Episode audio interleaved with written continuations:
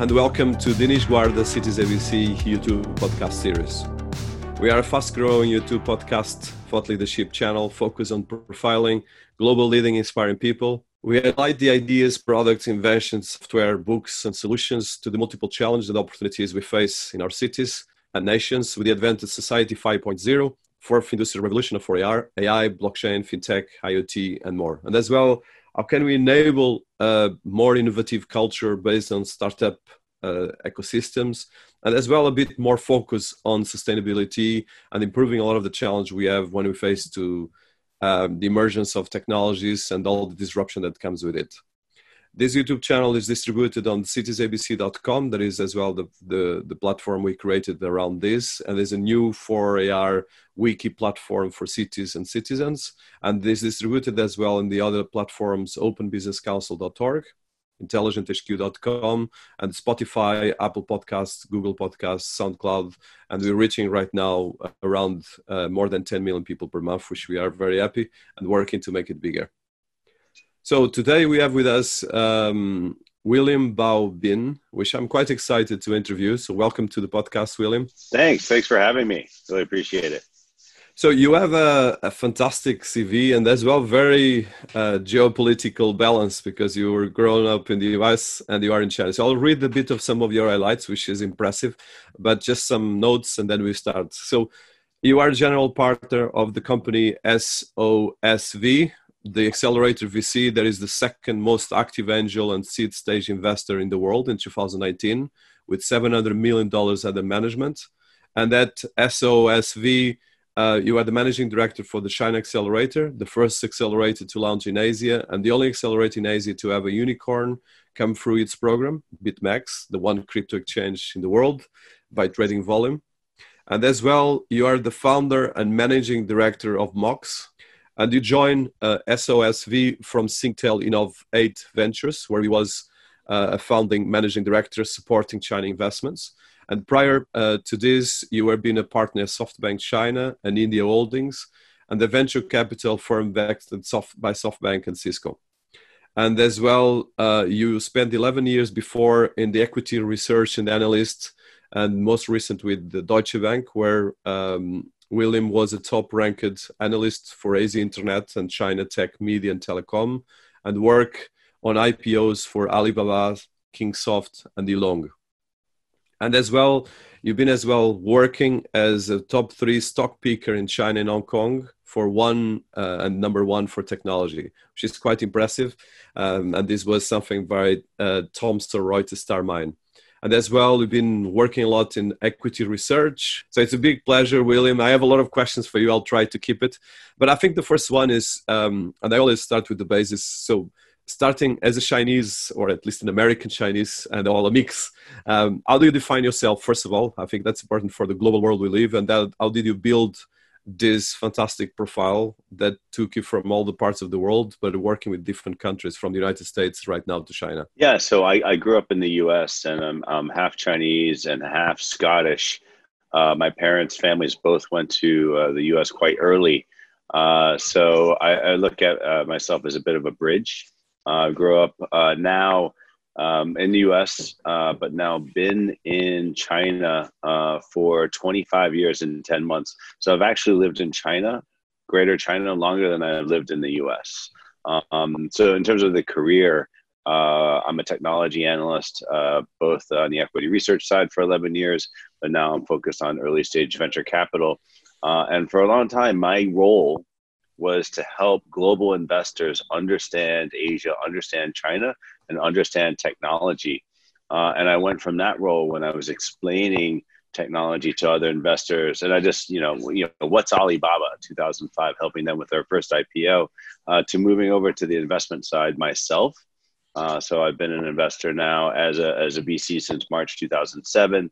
Uh, and what we're really focused on is helping early stage startups from around the world and Asia build their business up and then go cross border uh, to Asia. So we're helping companies from around the world enter some of the most competitive markets in the world China, India, Southeast Asia, uh, and even within Asia, go cross border. Uh, so think about it uh, from as a child. Um, you know, more like a, a bridge myself, uh, being kind of half and half. Uh, and also through my career, uh, where I am investing in uh, companies from all around the world, but helping them bridge into uh, the very fast growing, extremely competitive markets that are China, that are India, that are Indonesia. I love uh, Scotland and Chinese and American, which is three completely different um, countries and different as well ways of living and putting yourself. So before we go more deep in terms of your fantastic career and and as well still in the beginning, so what would be let's say from your education uh, and you study in the United States, but as well like you said with three major different cultures on the side how did you manage this culture balance? And i think this is particularly interesting for people around the world that are struggling to understand all the geopolitics and all different things. And as well right now you are based in china which is of course the the leading technology and powerhouse in the world is passing the united states whatever the us realizes or not. And i think everyone realizes in the world. So how do you see these kind of nuances in terms of culture? And how did you cope with this as you grew and you study as well uh, and with all this different background my mother grew up in China, but then spent most of her childhood in the U.S. My father, I mean, we're Scottish, but we left Scotland 300 years ago after we got our asses kicked by the English in a small war. So uh, um, my, my, my family is on the on uh, father's side has been in North America for 300 years. Now the the challenge is that uh, a lot of people come with baggage, right? They they have uh, you know 10,000 hours worth of experience to become an expert in something. They are of and of culture um, and um, you know, as with startup, uh, so is culture. So when you're doing a startup, you're doing something that you've never done before. You do not have you know 10,000 hours of experience. You don't have 10,000 hours of failure. Um, you're doing something that's never been done before, and so you're going to fail. Just like a child, you know, learns how to walk, uh, they're going to fail. They're going to fall over. Uh, and so we take this sort of uh, startup approach where you fail and then you fail again and then you fail again, but then you learn. Well, going into a new culture, going into a new market is the same thing. You need to leave your baggage behind. You need to leave your experience behind because your gut instinct, whether it's developed in, uh, say, Belgium or New York City, your gut instinct when you come to China or when you go to Bangalore or you go to, you know, Delhi, um, your gut instinct is probably going to send you in the wrong direction, right? Because it's built on experience, on mistakes uh, in one culture. Um, but when you apply it to another culture, it just simply doesn't work the same way. Uh, so if you take what's called a lean startup approach, where um, you experiment, you throw things out there, and then you actually look at the data and you take your preconceptions or your experience and you put them aside, um, then uh, it becomes a lot easier to go cross border, to go into new markets, to to to attack uh, new problems um, with uh, with solutions, uh, because you are getting data from the source as opposed to coming in uh, with whatever you came with before. So, you know, a lot of people in Silicon Valley, we call them uh, navel gazers. You know, they think Silicon Valley is the center of the earth and whatever comes out of there is the best. But a lot of times, what comes out of Silicon Valley is good for Silicon Valley or is good for America. But when you take it to China, you take it to Asia, it fails. The reason why is because it's solving a problem that doesn't exist over here. So the best way to understand a new culture is to go in and jump in and and actually just throw things out there and see how um, the culture, the customers, the people, the consumers respond to it, measure it, okay, and then keep on iterating. Uh, and that's what we do. Uh, we personally, that's what we do with the startups that we work with. Uh, we've advised companies from LinkedIn to Evernote to Airbnb as they come in. Uh, our main bread and butter, though, is we invest in startups and help them enter the market um, and, and build businesses here. Uh, and this is a market like China, where I am now in Shanghai. Google got their asses kicked.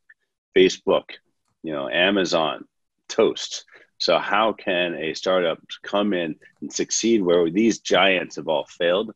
Um, it's by understanding uh, the local culture, uh, understanding what works and what doesn't work, and listening to data and not your gut instinct.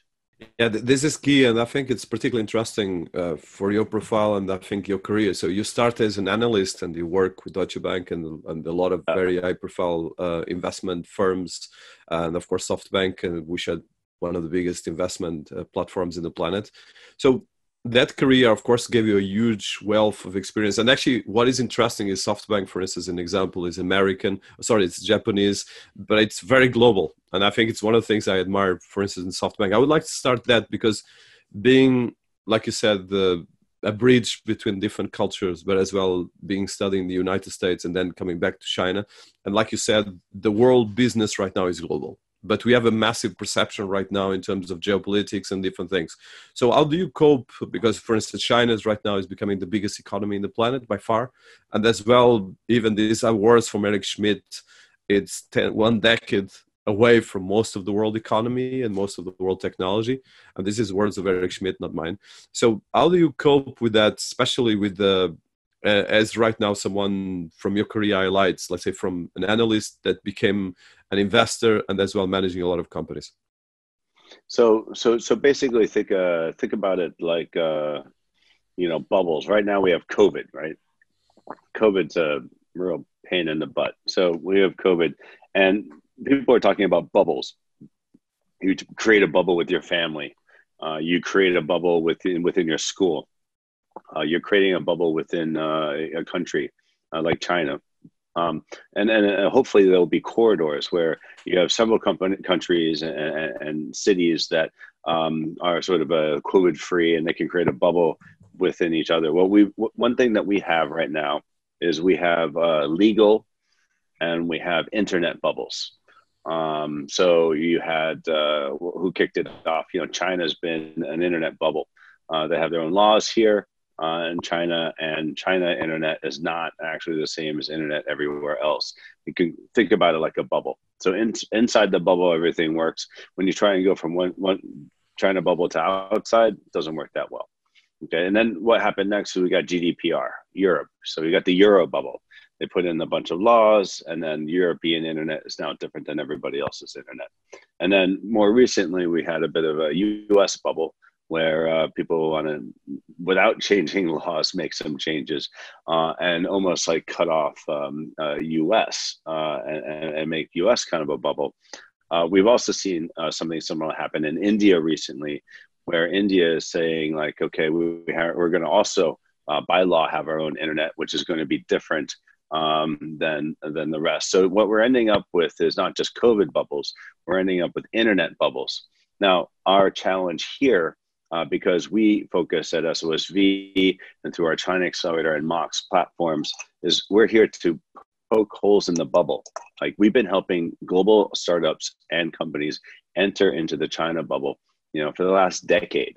Uh, and we've gotten, especially over the last six years uh, since I went full time, uh, we've gotten pretty good at popping and making holes uh, under the bubble, through the bubble, over the bubble, like penetrating the bubble but now the world probably needs us more than ever before because these barriers are going up um, between uh, the different markets in the world. And you cannot ignore the number two economy china uh, number two economy in the world. You cannot ignore europe. You cannot ignore india. You cannot ignore us and so people like us who are in the business of building bridges, who are big fans of globalization, who are trying to break down barriers, are in a tough spot right now because we have the challenge, a challenge, a huge challenge, um, where um, you know the barriers are coming back up.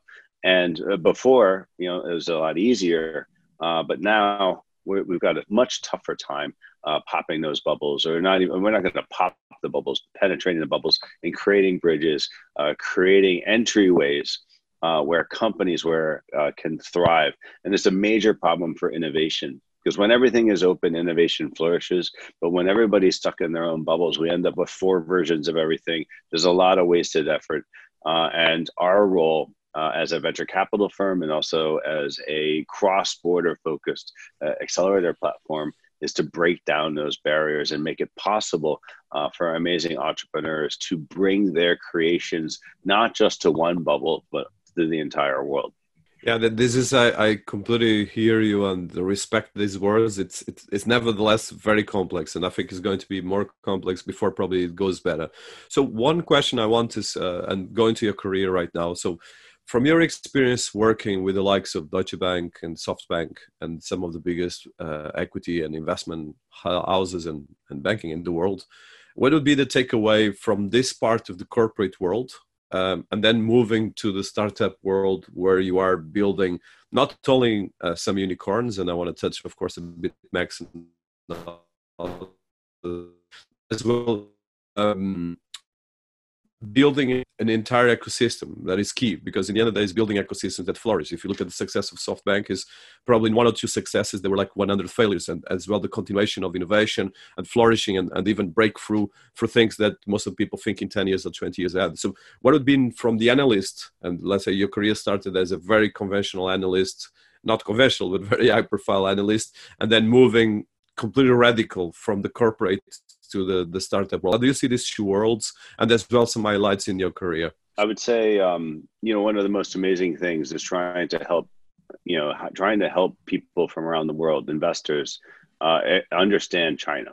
Uh, and this is back in 2005, 2006, uh, when we were, I was working with Jack Ma and Joe Tsai and, and, and some and Savio, who was like the, the head of culture, and, and John Chi, who was head of IR, to try and help bring Alibaba public.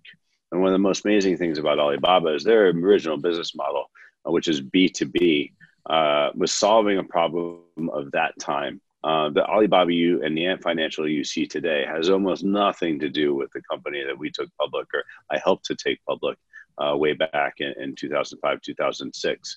Uh, and, but the, the problem oftentimes remains the same. How do you understand a market that you're not familiar with?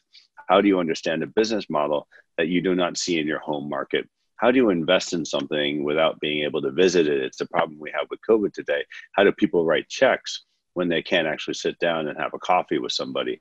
Uh, it, it's very difficult. Um, so from that experience, uh, I saw you know a lot of uh, people make a huge amount of money. Um, and the, one thing about being the top ranked analyst in, in, in China and Hong Kong is that you're the top ranked analyst in China and Hong Kong. And I got bored. Um, and so I took a 75% pay cut to do venture capital. Um, my family was not too happy because it took me about 10 years to, to, to start making money again. Um, maybe because when I went to VC, I did not know what the hell I was doing. Um, and so I had to learn. Uh, and it was a very painful experience. Um, I did two startups. Uh, the first one failed. The second one um, actually ended up uh, having the chance for success, but also failed. Um, so going through that process, the same as any early stage entrepreneur, really gave me the tools uh, and the fortitude. Uh, and the, basically, uh, we call it cockroach approach, but uh, basically the ability to take a few hits, uh, lose a leg or two, and keep on going.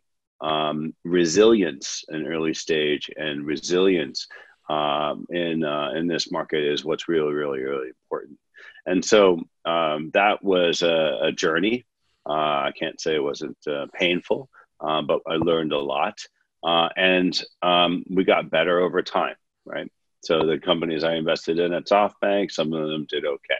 Uh, the companies I invested in when I was at Singtel, which was a corporate VC fund, was one of the three founding MDs, 2010 to 2014, we did better in those six years since I joined SOSV running uh, uh, cross border internet with my partner Oscar, we're, we're taking it up to another level uh, and uh, really um, doing quite well now. And we've got a, a, unicorn here or there, although um, you know they're having trouble with their legal bubbles you know, BitMEX uh, has uh, tried to stay out of, uh, you know, in, in, in, the global bubble, but the, the U.S. bubble keeps on uh, seems to be attacking them. So that's a that's a fun one for another day. Uh, but um, the the challenge of uh, moving from kind of a traditional career where you work in a bank and you wear a suit and you do the same thing day in day out and then you jump off the cliff, uh, do something completely different, something that you're not necessarily prepared for. You know, it's both painful, but it's extremely exciting. And I really encourage um, anybody out there uh, who um, is thinking about being an entrepreneur, um, you know, to, to, to give it a shot. I mean, you don't want to jump blind, you want to jump based on data you want to jump based on hard work you want to jump based on not just doing it by yourself doing it with co-founders. And i mean we run accelerators because it's really hard to jump off a cliff unless you've got that support system and, and people ready to catch you. Um, but it's very important to, uh, to to make that jump um, if you really feel the passion uh, and desire to do so because you only get one life uh, so you might as well live it to the fullest. I love that, and I, I, I it at least is my mottos. So one, uh, one thing before we go to SO, uh, SOSV. So in terms of, let's say, you mentioned Alibaba. Alibaba is right now becoming probably one of the first companies in the planet. Uh, and I think if you, if you actually see it from Western world, from taking all the politics, it's probably already one of the biggest. You mm. took it public, Okay, and when you took it public, you had money from SoftBank. Uh, you well taking it public. Uh, before the actual IPO, but you know, semantics, semantics. Yes. before the actual IPO, so I didn't. I, I I prepared for it, but I didn't actually have to do the work. yeah, I understand. No, but you were involved, so that's what I think it's key here. So that experience, I think I want to touch that as making a parallel as when the time that happened and now. Let's say this was just kind of like a couple of years ago. But that shows that in a couple of years ago, China became um, became from being um, one of the at, let's say 10 years ago was a very poor economy with a lot of issues and right now 10 years after is the powerhouse in the world with a decade of uh, evolution ahead of the rest of the world so that experience with the with alibaba and i think especially you coming from america um, i'm sure there was a, an interesting um, uh, contrast, let's put it that way. And as well, like you said, uh, Silicon Valley is this centric that they are at the top of the world, and they're forgetting the rest. That is, the world is much bigger than just Silicon Valley in the US. So I, I would be that experience in particular. I think that is interesting for the the people listening to us, and especially, of course, like you said. Um, Alibaba and then finance, finance. So independent of how you like it, the innovation has been massive. Uh, the business has been massive as well. The number of users, and as well all the change they did in the world. Let's be honest, in a lot of ways, Alibaba has been changing much more than Amazon. Although Amazon might be more valuable from a Western perspective, but there's a lot of different things that sometimes the mainstream doesn't see. I would like just to touch that uh, from your experience with that particular case study. Think about um, uh, history. You know, I, am not a technologist. I, am not an engineer. I actually studied history uh, in my undergrad, and so uh, you have a lot of history in the US and North America and Western Europe. Well, by what I mean by that is you have, you know, 100 plus years of retail history. There are stores. There's a Macy's. There's, um, you know, there, there's a H&M. There's like a, you know, a long history of just say retail. So what happens with e-commerce? Well, when you come to a com- country like China, they, they, they have like 20 years of retail history. They had a long, long history before the communists came, but then uh, that, that went away. And then just over the last 15, 18 years, they, they, they have retail. Now, what you get when you bring technology to this uh, is the ability to leapfrog. So a lot of people in America or North America or Western Europe, they have this image in their minds of emerging markets or developing markets and they look at everybody's income and it's like oh they're only making $8000 a family or in india they're only making $1000 a family. We're so far ahead of them. But the thing that uh, they don't understand uh, and, and it's quite amazing is that um, they also don't have the 150 years of baggage.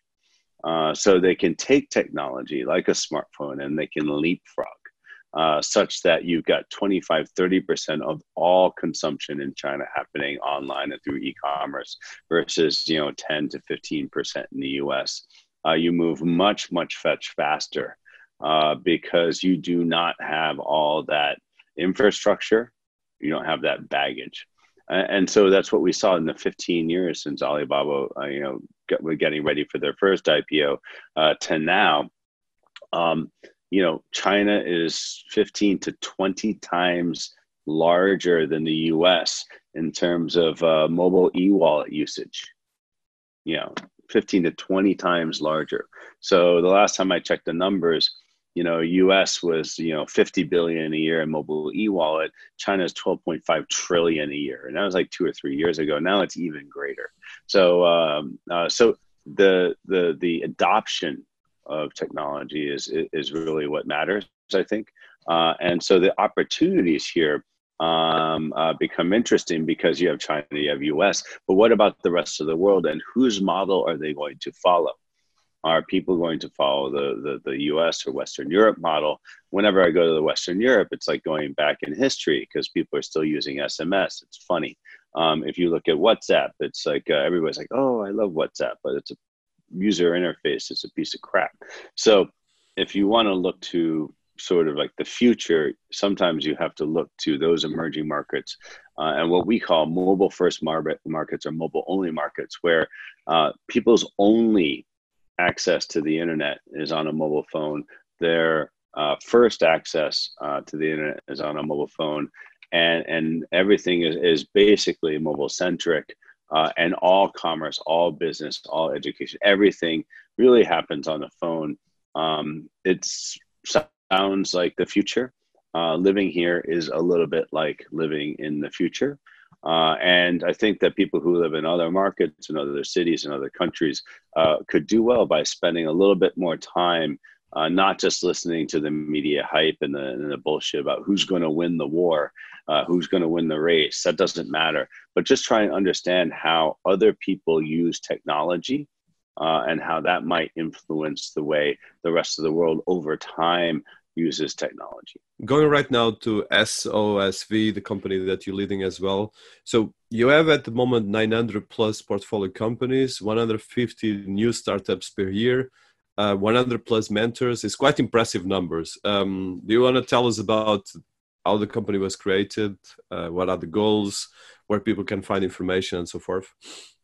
Sure. So SOSV uh, is a rebrand. Our founder's name is Sean and his last name is O'Sullivan. Uh, but SOS means help me, help me. And so we, we just call it SOSV. Um, so uh, Sean is an engineer, not like me. Uh, he was a visionary, or he is a visionary, but he was a visionary in college. So if you have a box and you type a, a, an address into that box and it shows up as a dot on the map, 1986, he invented that. Um, he and his three friends, uh, you know, public on the Nasdaq, sold it for 400 million. Uh, and that was the basis for SOSV. Uh, he put half of the money that he got into a foundation for charity, and charity and, and giving back is very important and core to what we do. Um, but he also put uh, money into a fund for investing. Uh, and it started off as his own uh, angel investing. He grew uh, to you know 400 plus million dollars. Uh, and then, in order to continue to support that, we started to take outside money and brought in outside managers like myself. Uh, so I joined in 2014, and we are able to do something unique in venture capital, which is innovation. The funny thing about in VC is VC invests in innovation, but there has not been innovation in VC since it started. And the reason for that is that the limited partners who give the money to the general partners um, have this feeling that they need to control.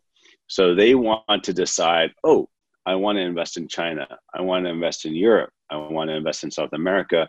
I want to invest only in hardware. I only want to invest in biotech. I want to invest in internet only. I want to invest in, you know, you just name it. Um, and we think um, that that really ignores the progress that we've seen over the last 70 years where you can't put technology or geography or innovation into a bucket uh, so we've been able to innovate uh, such that um, the eight partners in our fund can invest globally okay the second innovation is that we have multiple verticals in one fund no fund in the world is like us. We have hardware, we have biotech, we have food tech and ag tech, and Oscar and I run internet and software. And we are the most active investors in each of these categories. And now we're the number one most active VC in the world as of second quarter uh, of this year, according to PitchBook.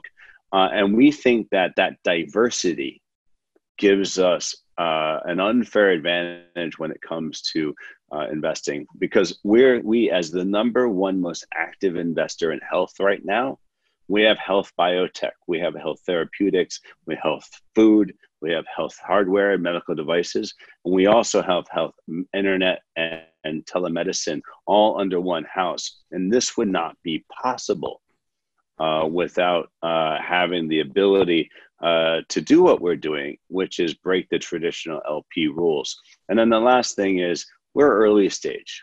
You know, we're not writing, you know, 10, 20, we're not writing SoftBank size checks, right? We're early stage. We, we invest invested 100K, 200K. We help um, young companies, not necessarily young entrepreneurs, but young companies uh, go from idea uh, to product to market to scale. And we do that by using something called an accelerator. And most people around the world might know what an accelerator is, but uh, the traditional money people, they don't really see that there's success in accelerators. For us, we're a VC. We've always been a VC. And the way that we deliver value to the startups that we invest in is through a set framework with mentors, with resources. Because when you're doing something that's never been done before, it's very important to have people around you to support you. Um, it's very tough to continually fail and smack your head against the wall when you're by yourself. It's very tough to build a, a, brand new drug if you don't have a $5 million lab that's available to you without having to spend 40% of your time writing applications for money uh, for grants, right? So we build a, a structure and a, and a platform that allow amazing people to become entrepreneurs, uh, to take their ideas and turn them into reality. So that's kind of like the pitch. Um, but what we do is quite unique in the world uh, because uh, of Sean's vision and because we've been allowed to innovate in a VC space, venture capital, that's not seen innovation uh, uh, since it started 70, 80 years ago. It's interesting as well the variety of the different areas that you're doing and as well all the multiplicity of being as well in china but as well having a very international background. So i want to touch that part as well.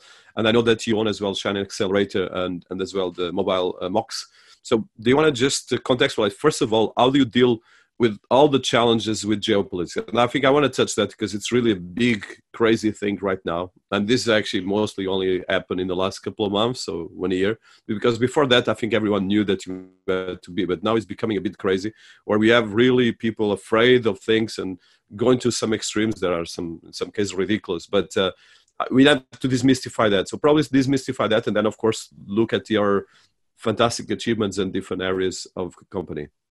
Fantastic takes time. Just remember, uh, we invest in early stage companies. Uh, our fund, we're long term. It's 10 years plus three. Um, I started doing this in March of 07 after I left Deutsche Bank. And I just started to make money like a couple years ago, just two years ago. Uh, so, um, you know, success takes time. Uh, but in terms of what you just mentioned, geopolitics and all the different bubbles, our job is to help great entrepreneurs bring their innovations to the world, make the world a better place. Our job is not to get involved in politics.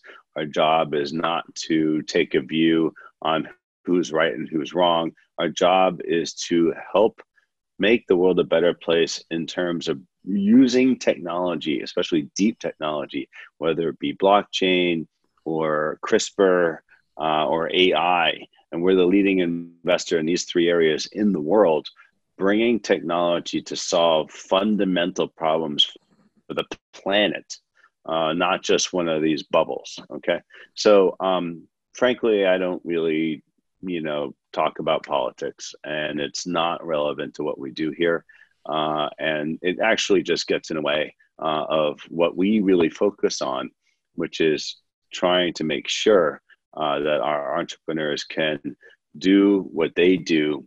Uh, and you know from being at like uh, you know with cellular agriculture uh, cutting the amount of water required to create food for the earth to uh, what we do with coffee farmers where we allow them to get to market without having to go to eight different middlemen and so that, that the people who want to pay two dollars for a nice cup of coffee can actually know with surety because it's based on a blockchain that that coffee bean that's in their coffee cup came from that farmer in Colombia, and that uh, we can track that whole entire chain.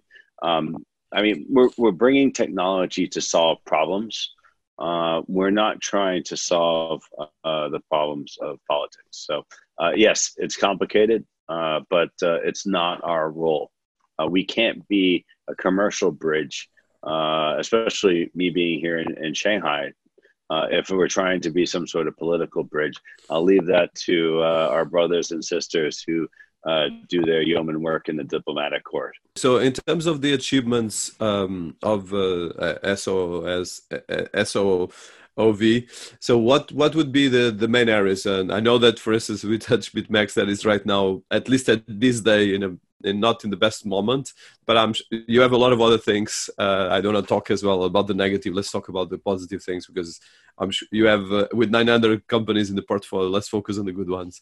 So uh, and as well, what would be the highlights that you have? I can't speak to the current situation at BitMEX, but when we invested in the company uh, we were investing in a company that was using technology to open the ability to invest in financial products. And when we first started off, we were looking at an S&P 500 ETF derivative, right?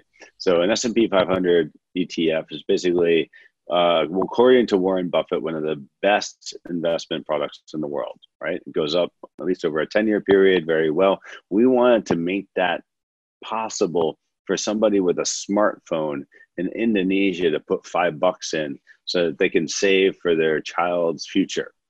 Okay, that was the vision. And then, of course, we have the bubbles. You have to abide by the law of the countries in which you operate in.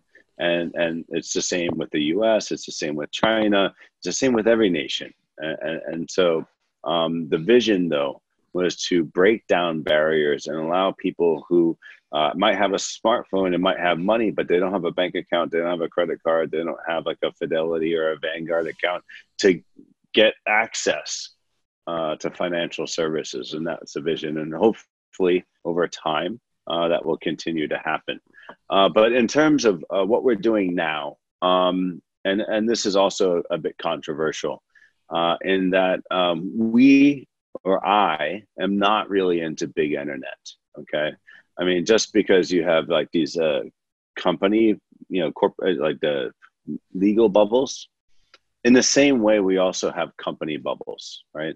You have Amazon as a bubble, you have Google and Google family as a bubble, you have Facebook as a bubble, you even have Apple uh, as a rich person's bubble.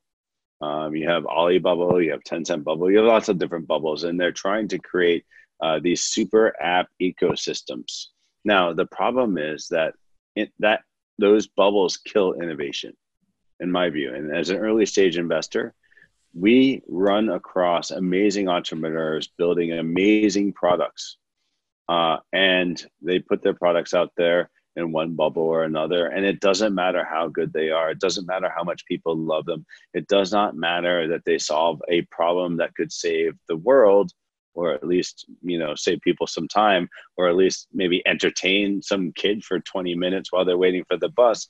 Because based on the way big internet is structured no one will ever see their products especially in north america and the west and outside of china unless you pay money.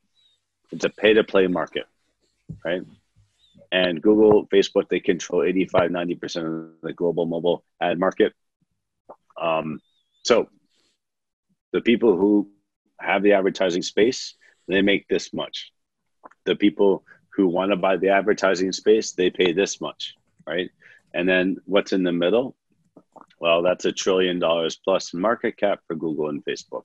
And I don't blame anybody for having a business model, but hopefully they don't blame me for trying to screw it up. So our role here uh, is to identify identify everybody who is getting pressure from Google, Facebook, Amazon, Ali, Tencent, you know, all these big, big internet. And we try and partner with them. So um, it's uh, who's getting pressure? Banks, retail chains, shopping malls, uh, TV stations, you know, you even have like, uh, um, you know, not, not just the real, real estate companies, you have the brands, you even have food chains, right? Um, you have telcos, handset brands, white good brands. Basically, traditional industry is under a huge amount of pressure from big internet. And they should be because they didn't innovate. Um, so, what we're doing with Mox, our mobile accelerator, is we're investing in all the different services that when you turn on your phone, you find on the first page, right?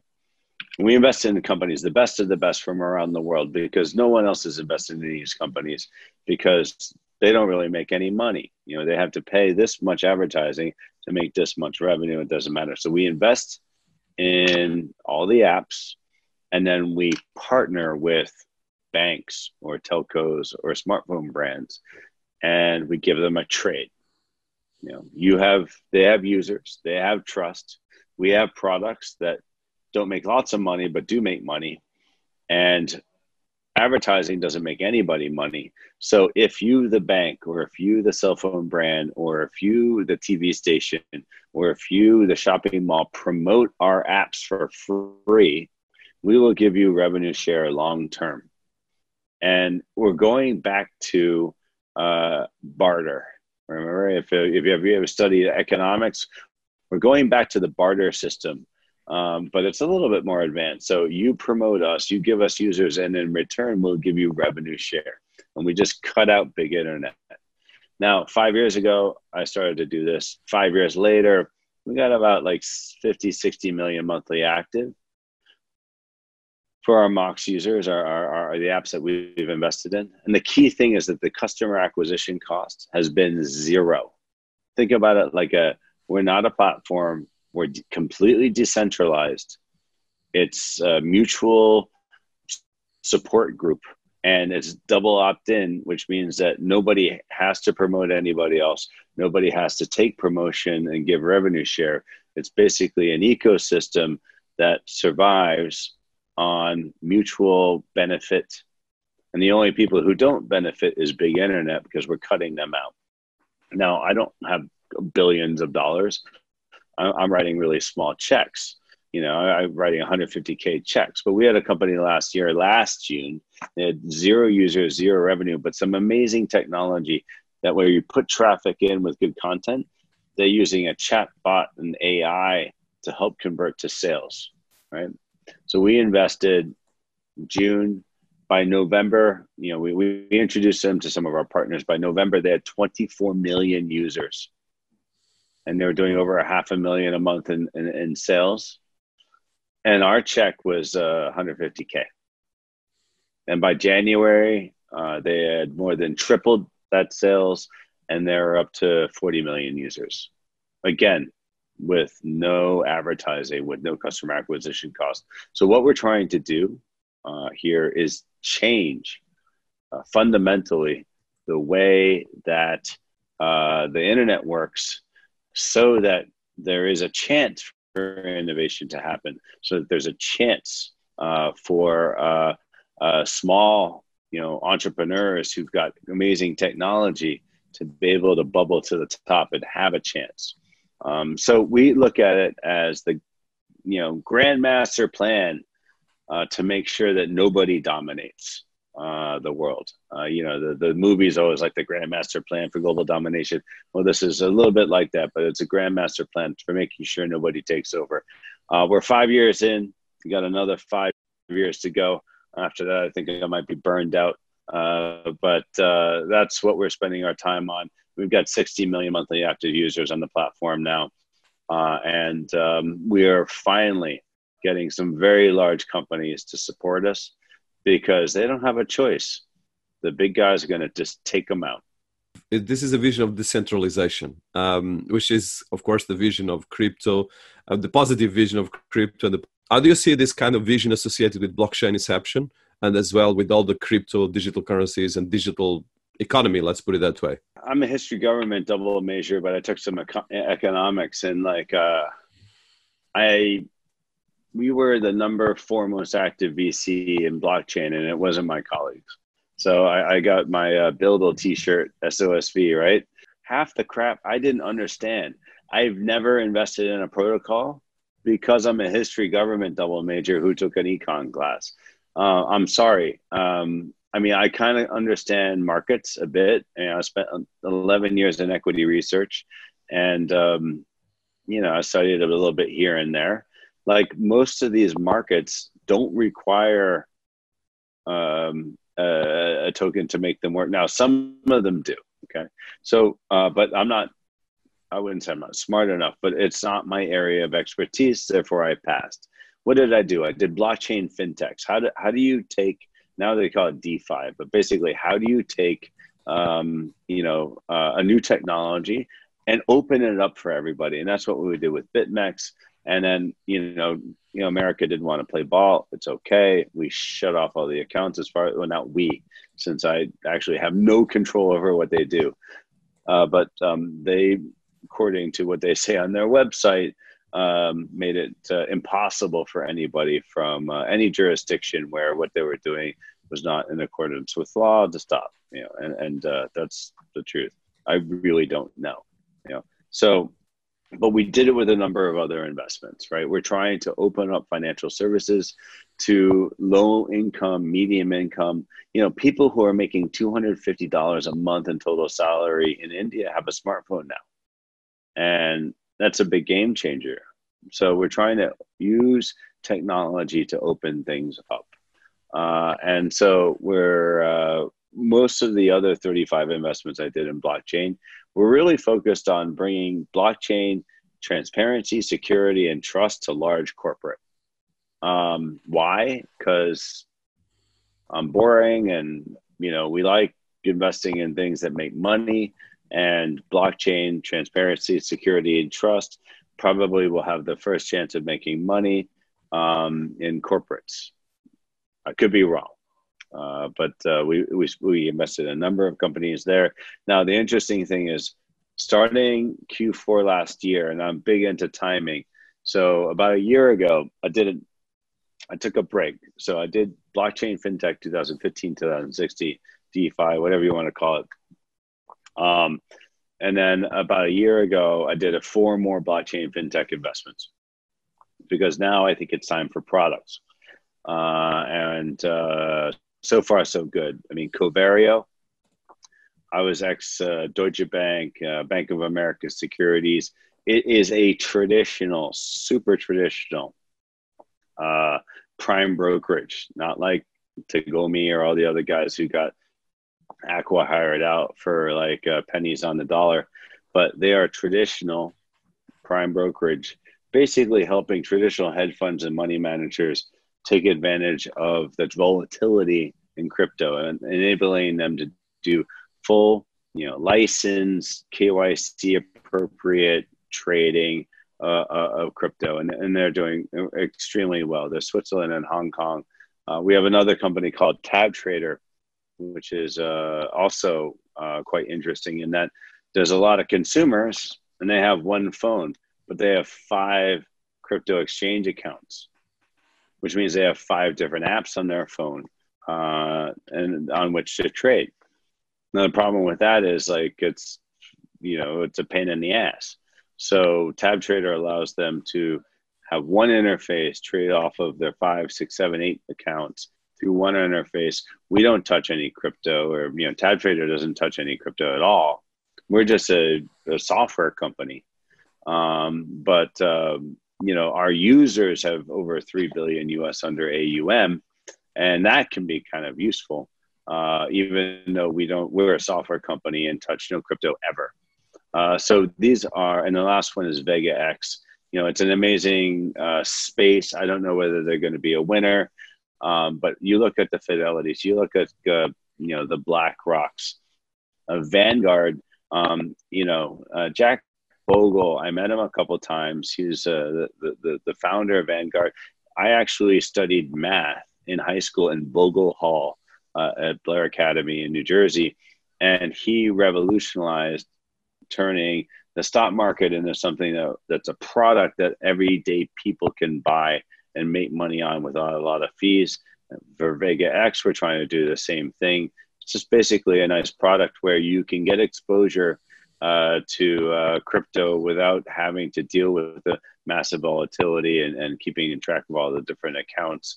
Uh, we're trying to turn uh, it into a product just like an S&P ETF. Uh, and so, you know, it, early stage is, is, a, is a crazy place. We, um, we're not part of the herd because the herd, they're like sheep. Wherever they travel, they eat all the grass, it turns to brown, it all dies. And at the end of the season, the sheep either get shorn or slaughtered. We're, we're, we're kind of crazy. We're out in front trying to do things that are a bit early, a bit different. Uh, and one of the things that allows us to do this uh, is that we invest in so many companies. Uh, so uh, we, we are allowed uh, to make mistakes. We're allowed uh, to have errors. So hopefully, um, you know, us, this philosophy is is interesting and useful, and I really appreciate the time uh, that you've given me today to, to explain who uh, SOSV is, Chinaccelerator and Mox, and our approach uh, to investing.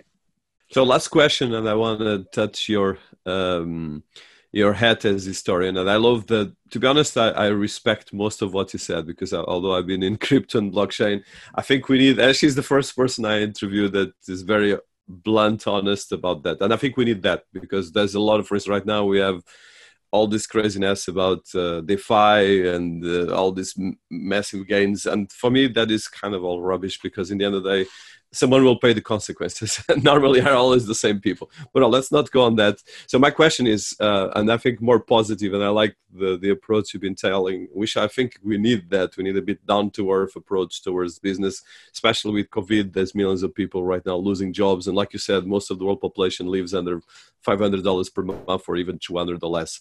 So as someone that comes from history and, and investment as well, because investment, especially as an equity analyst, you need to do a huge amount of research. You need to look at the numbers, financial numbers. So we have two things that are really very missing in the startup world because there's this, like you said, let's change the world, let's be the next Google, and then we create another dystopian stuff. So how do you see this kind of, uh, especially in the work you're doing with the young startups and with all these companies that we invest? How do you approach first of all the philosophy and the ethics as well but as well the the sense of history because i think it's really important. And i think that's why china did this leapfrog. And actually asia is right now taking over again because it has a sense of history that is not just thinking about my backyard and my own belly. So i would like to hear your opinion and probably as the last question because i think it's key for for as well for our audience and for our context so um, there's like four questions in there. I'll try. yeah. Sorry, my questions are all a bit mind.